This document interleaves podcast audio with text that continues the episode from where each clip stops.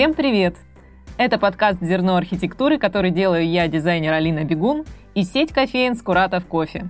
Мы будем говорить с архитекторами и специалистами из разных городов России о советской архитектуре, уникальности каждого города, почему мы должны бережно и с любовью относиться к серым бетонным кубикам и коробочкам, доставшимся нам по наследству от предыдущих поколений. Мы решили начать с нашего родного города Омска. Нам-то он очень мил, но на фоне всей страны какими-то уникальными зданиями вроде бы не блещет. Хотя они здесь есть. А поговорить я решила с не чужими мне людьми, моим папой, почетным архитектором России Бегуном Александром Вениаминовичем, который когда-то решил переехать жить и работать именно в этот город, и с еще одним омским архитектором Ефимом Фрейдиным, который так же, как и я, благодаря решению своих родителей родился и вырос в городе Омске. Разные поколения, одна среда, но такие ли разные у них взгляды? Сейчас будем узнавать. Александр Вениаминович, ты когда приехал в город, это действительно был город-сад? Ведь Омск 80-х годов, он везде так позиционируется, как город-сад.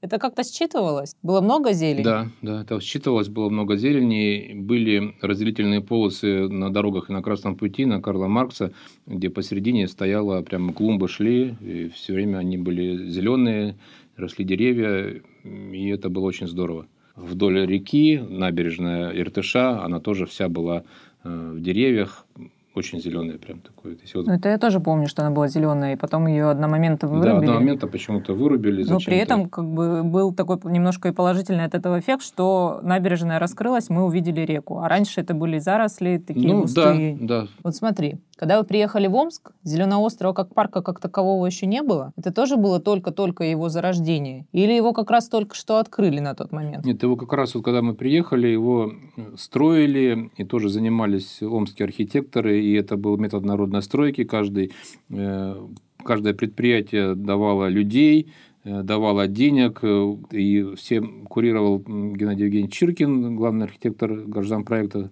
и та же Лариса Константиновна Маслова была в качестве власти в коллективе, принимали участие практически все омские архитекторы. Практически все омские архитекторы прошли через мастерские Омск граждан проекта. Институт, организованный в 1935 году, в 80-е годы активно набирал молодых специалистов, выпускников со всей страны.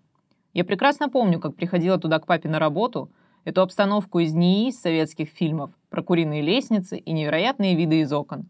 Ведь здание института находится в самом центре города, да еще и на возвышенности. Это те, как бы, тот боевой такой состав э, граждан проекта, который вот э, реализовал это здание. Э, этот объект, это действительно было уникально, опять же, для города событие, что из заброшенной такой территории была сделана очень приличная на то время территория отдыха, которая с акваторией, с, с открытыми бассейнами, с каким-то яхт-клубом.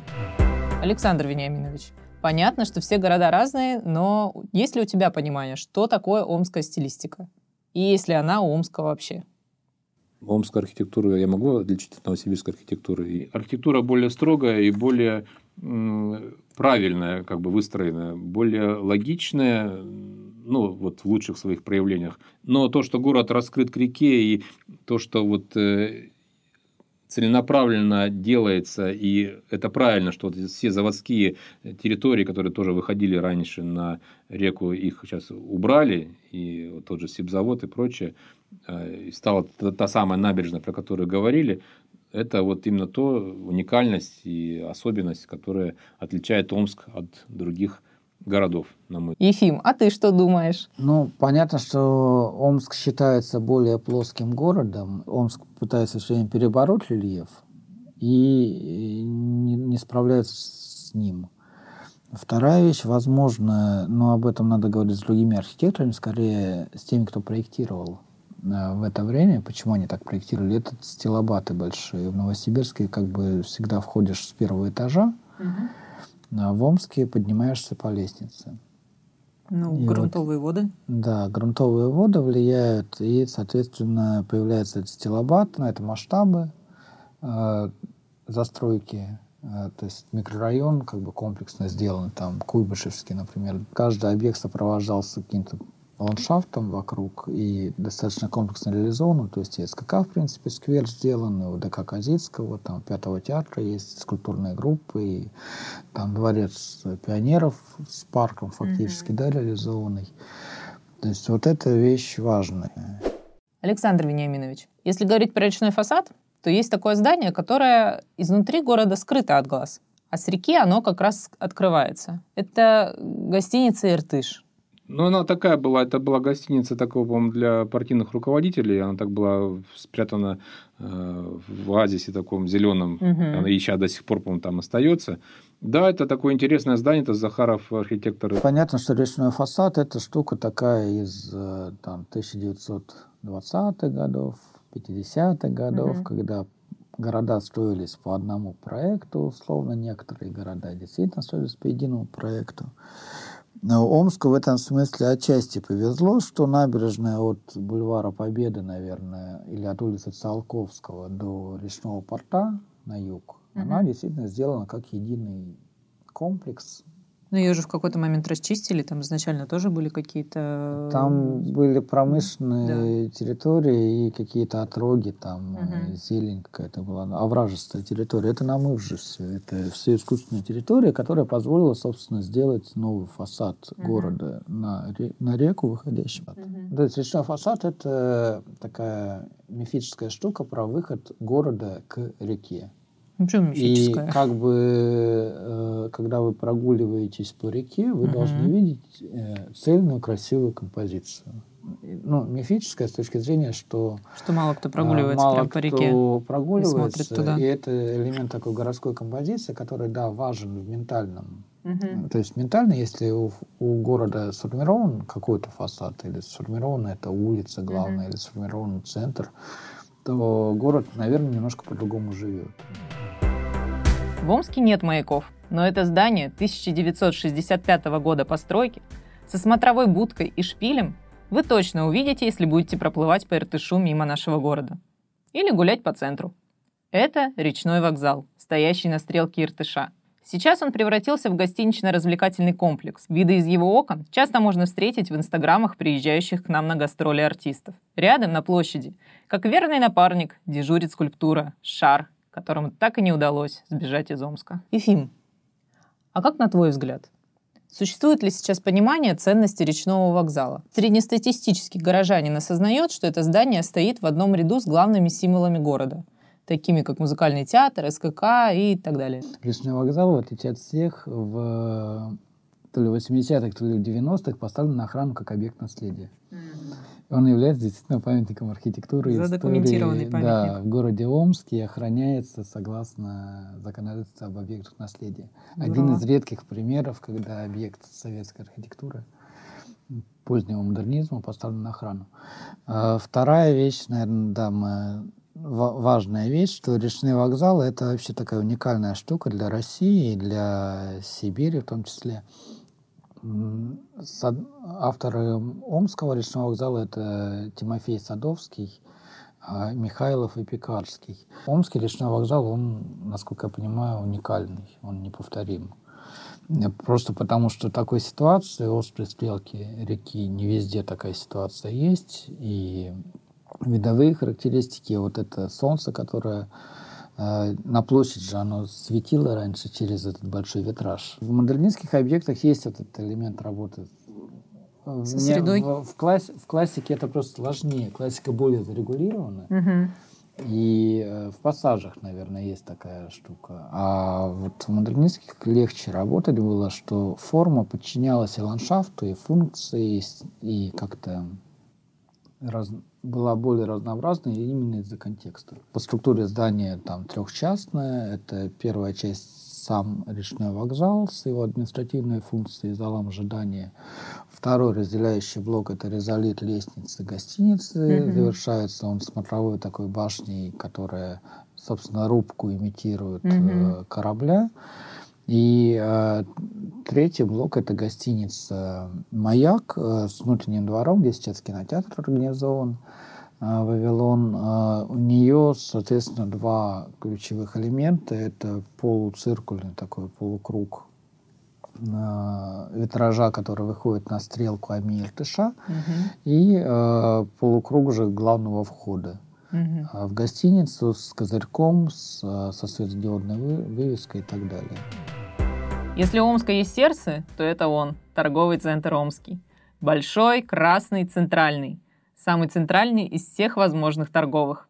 Он открылся в 1984 году и до сих пор функционирует как полноценное торговое пространство, сохраняя при этом дух первоначального проекта. А видели бы вы ярмарку саженцев на площади перед ним? О, вот эта песня.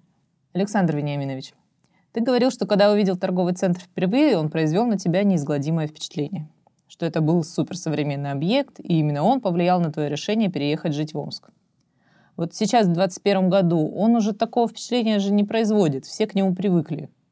Расскажи, что в этом здании такого классного, чтобы мы могли посмотреть на него свежим взглядом? Ну, в этом здании совершенно новая типология торгового пространства э, реализована. То есть мы заходим, то есть сделана э, структура город в городе. То есть мы заходим не э, в условный вестибюль с коридорами, где нарезанная на торговые лавки помещение, а мы заходим в площадь, которая как общественное пространство, вокруг которого по спирали закручены уровни торговые, и можно было подняться по эскалатору, еще эскалатор был в городе, в этом магазине, это тоже ну, Первый? Первый, наверное. Ну, больше не было эскалаторов в Омске и в сибирских городах. Я не видел нигде.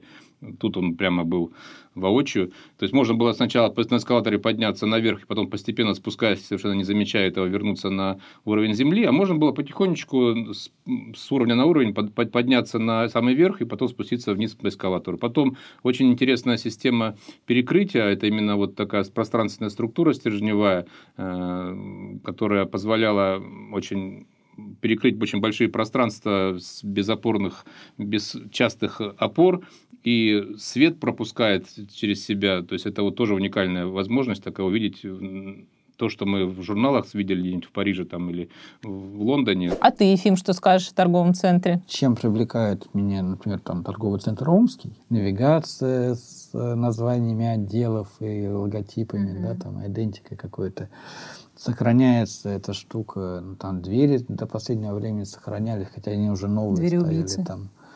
Но это уже новые какие-то, там до этого были другие еще двери. Нормальные. Ну, такие же, тоже тяжелые были, но тоже сохранились. И в отделке сделан э, материал применен такой, как облицовочный кирпич. В Омске вообще было плохо тогда в то время со строительными материалами. И вот этот облицовочный кирпич, ну, по легенде, я не знаю, я не уверен точно, что буквально э, самолетами возили из Прибалтики этот э, кирпич, чтобы можно было его вот в облицовку вложить и сделать из него тот, тот вид, который у нас здесь есть. А вот эти панели белые, это уже здесь у нас отливали на заводах. Нормальный архитектор, то есть Юрий Земцов, который в Питере, он, по-моему, сейчас живой еще. Старенький, Вроде конечно. Как, да. да, вот он сделал это уникальное здание, это его идея. Это уже такой прямо символ города, это как один, такая отправная точка, опора, скрипа, Омская скрепа. Здесь там посмотреть на торговый центр Омский, да, то есть он тоже у него есть контекст тоже островное такое положение между Гусарова и Герцена угу.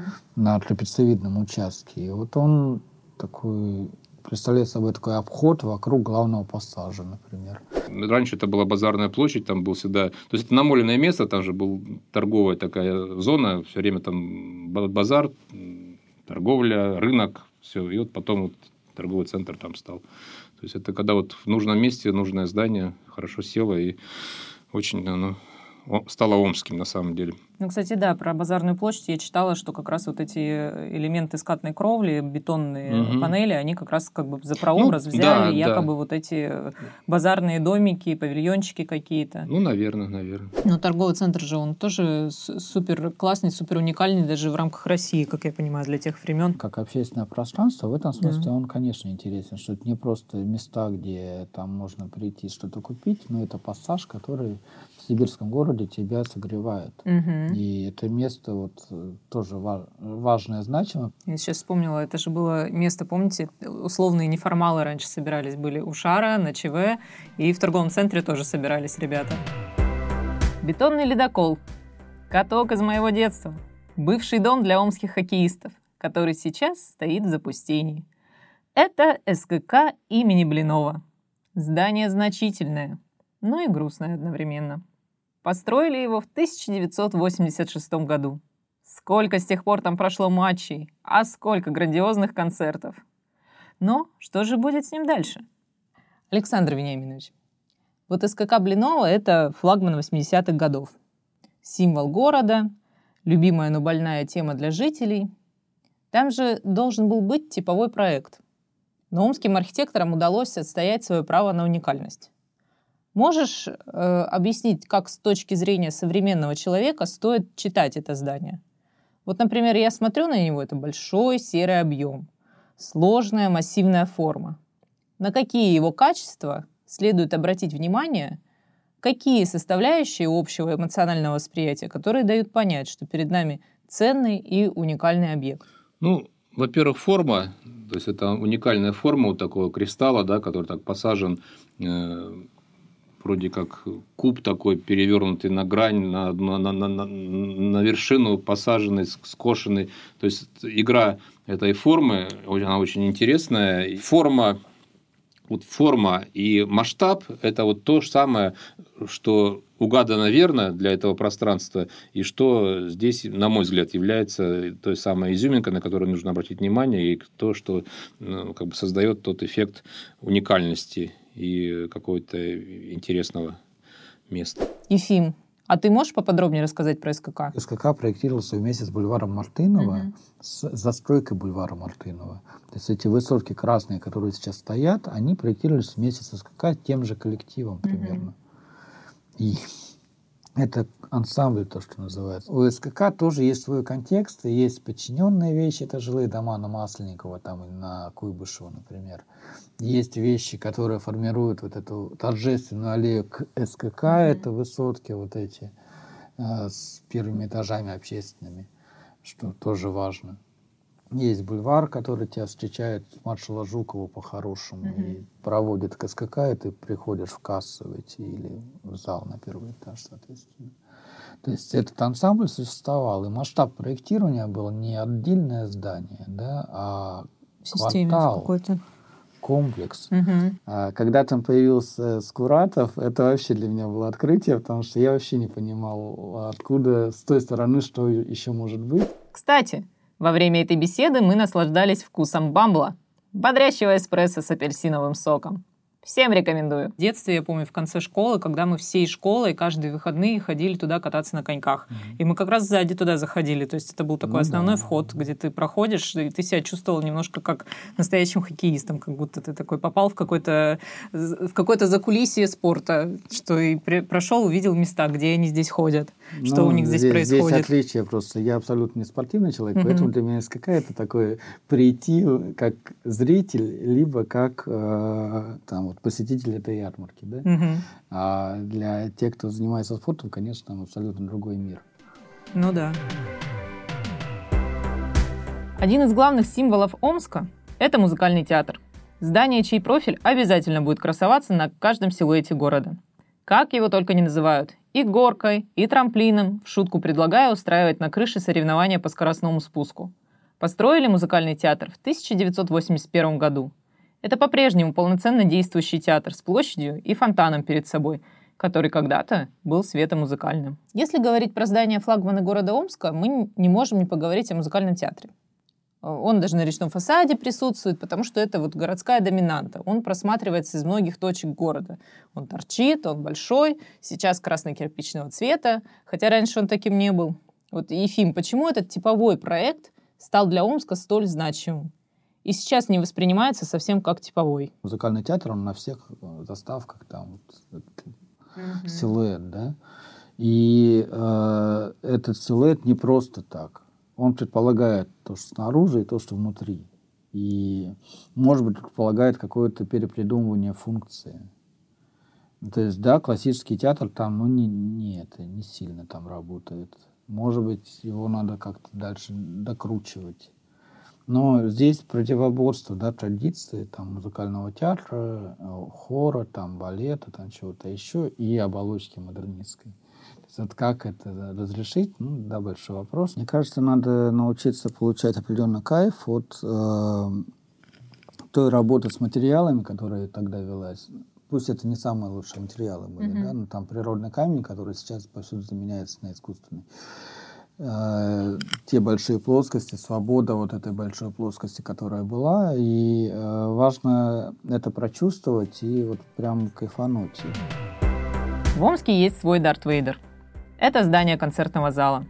То, что сейчас выглядит как черный стеклянный объем, раньше было бетонным зданием 67 года постройки со своими инновациями и архитектурными находками. Очень интересно, как внезапно было принято решение изменить его облик и как от прежнего сооружения внешне практически ничего не осталось. Ефим, а вот с концертным залом история, как на твой взгляд? Почему так произошло и чем это здание было ценно? Какие в нем были инновации и находки, от которых сейчас отказались? Конечно, концертный зал возник, э, ну, Альберт Миниканович рассказывал, что это вот как летний театр проектировали, который потом попросили сделать не летним, и потом попросили сделать его таким, чтобы нельзя было менять функцию.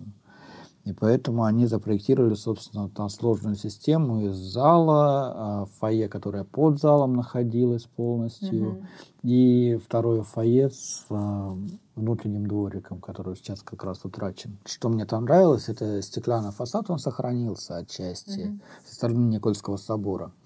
И вот это, ну, 67 год, да, построишь, 67 год, по-моему, постройки концертного зала к э, революции, к, к 50-летию. А, Соответственно, в это время было несколько проектов, которые возвращали к конструктивистским а, клубам Мельникова, клуб на Стромынке, да, это называется, где квартет И, по-моему, нет, театр Виктюка сейчас находится в этом здании. А, характерен чем? Что на фасаде выступают, э, собственно, фрагменты зрительного зала. А, там такие да, две три, штуки. три, три. ага. Три, да, э, такие. э, Резолита выступа на высоте э, верхней части зала, как Мгм. бы, зрительного, которые представляли собой три отдельных маленьких зала, которые объединялись с большим залом.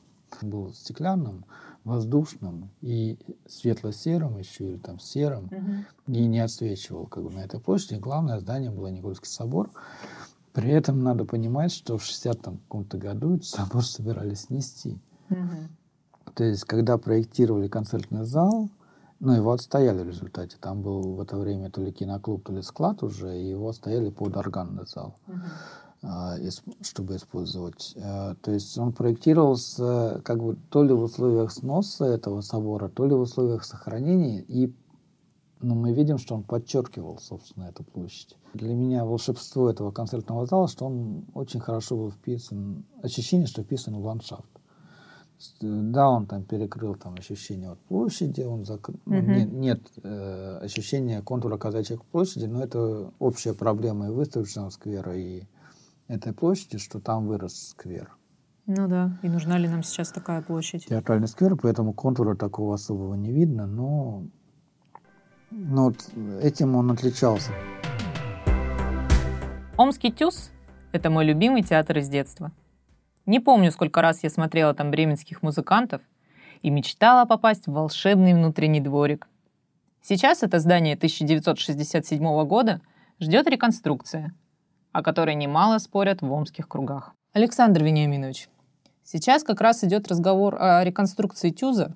Это тоже здание, за которое все переживают. Для города значимое, важное – Можешь рассказать поподробнее об его архитектуре, истории и ценности для города в его изначальном облике? Ну, вот тоже здание Тюза. И вот для Омска сделано здание, которое э, очень хорошо прочувствованы пропорции и прочувствован масштаб тоже.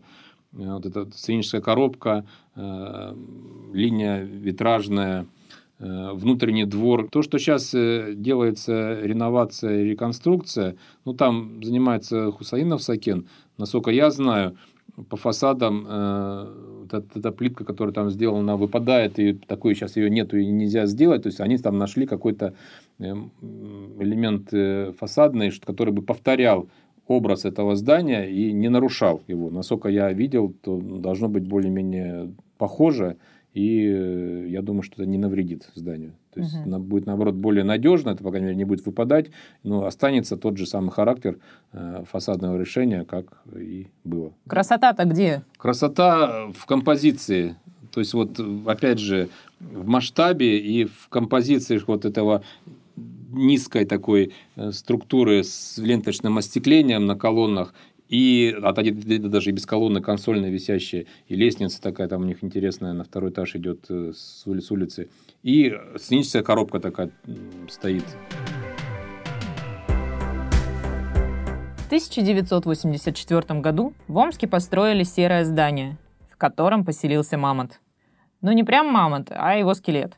И эта мрачная картинка из детства впечаталась в мою память навсегда – по моим воспоминаниям, Краеведческий музей как здание никогда не функционировал полноценно.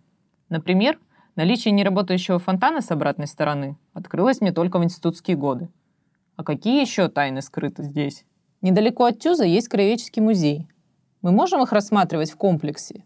Эти здания должны образовывать какое-то единое системное пространство. Вот ты рассказывал про городской сад. Он же находился, по сути, между ними. А, они построены чуть попозже, да, но Краеведческий музей, он вообще-то единое пространство создает с, с губернаторским дворцом, который угу. старое здание музея.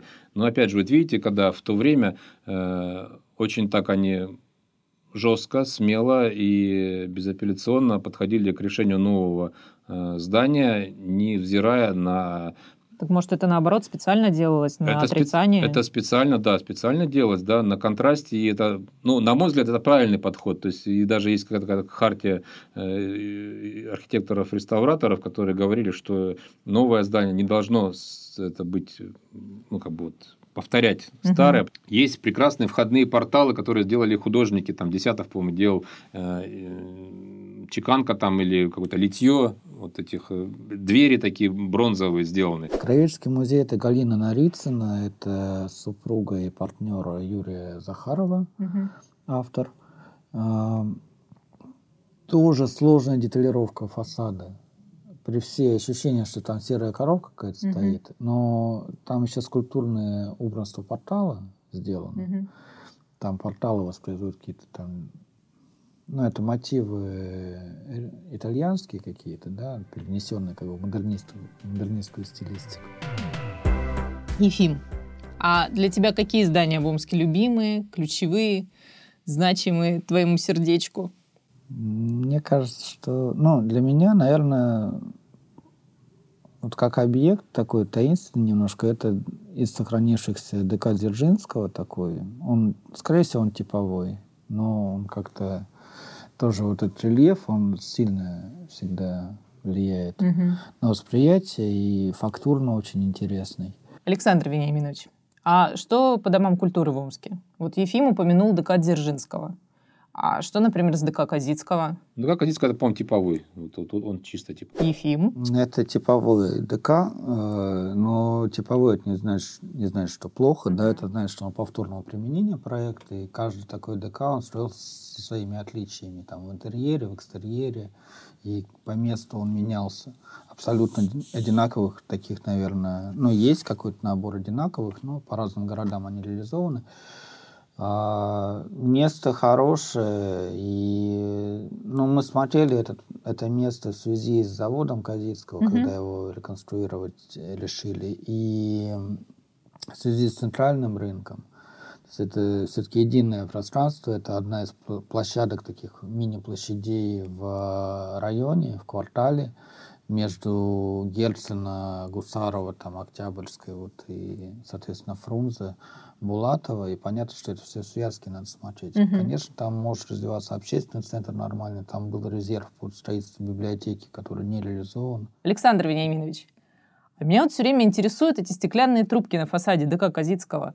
Они встроены в фасад, это просто какое-то декоративное решение – или они как-то технологически оправданы? Нет, это местное решение, это просто желание э, разнообразить эту структуру и, и сделать, наверное, из того, что есть, вот эти, это же э, труб, молокопроводы стеклянные. Как это? Ну, это вот э, когда на заводах э, молоко вот готовят, дел, делают, угу. и вот эти стеклянные трубки, но оно по ним течет технологический И процесс. в фасад решили встроить трубки для молока? Ну, они просто взяли эти стеклянные трубки. Почему нет? Это то же самое, как стеклоблоки или трубки для вот эти стеклянные трубки. Они э, работают и как э, ограждающая конструкция. То есть, все хорошо.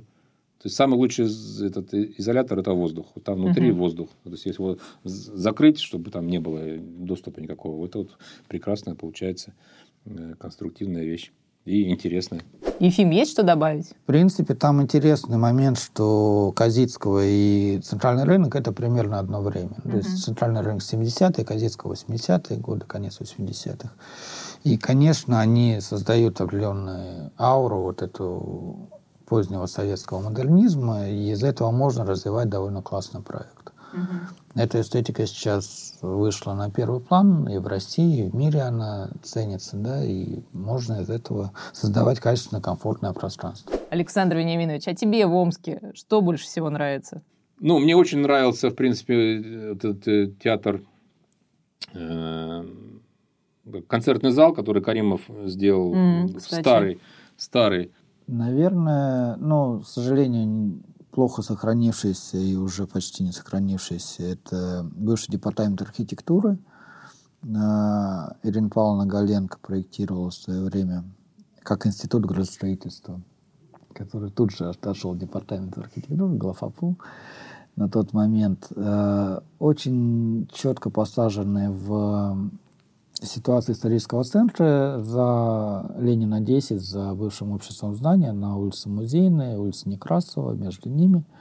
Фланкирует э, вид на музей Западно-Сибирского географического общества.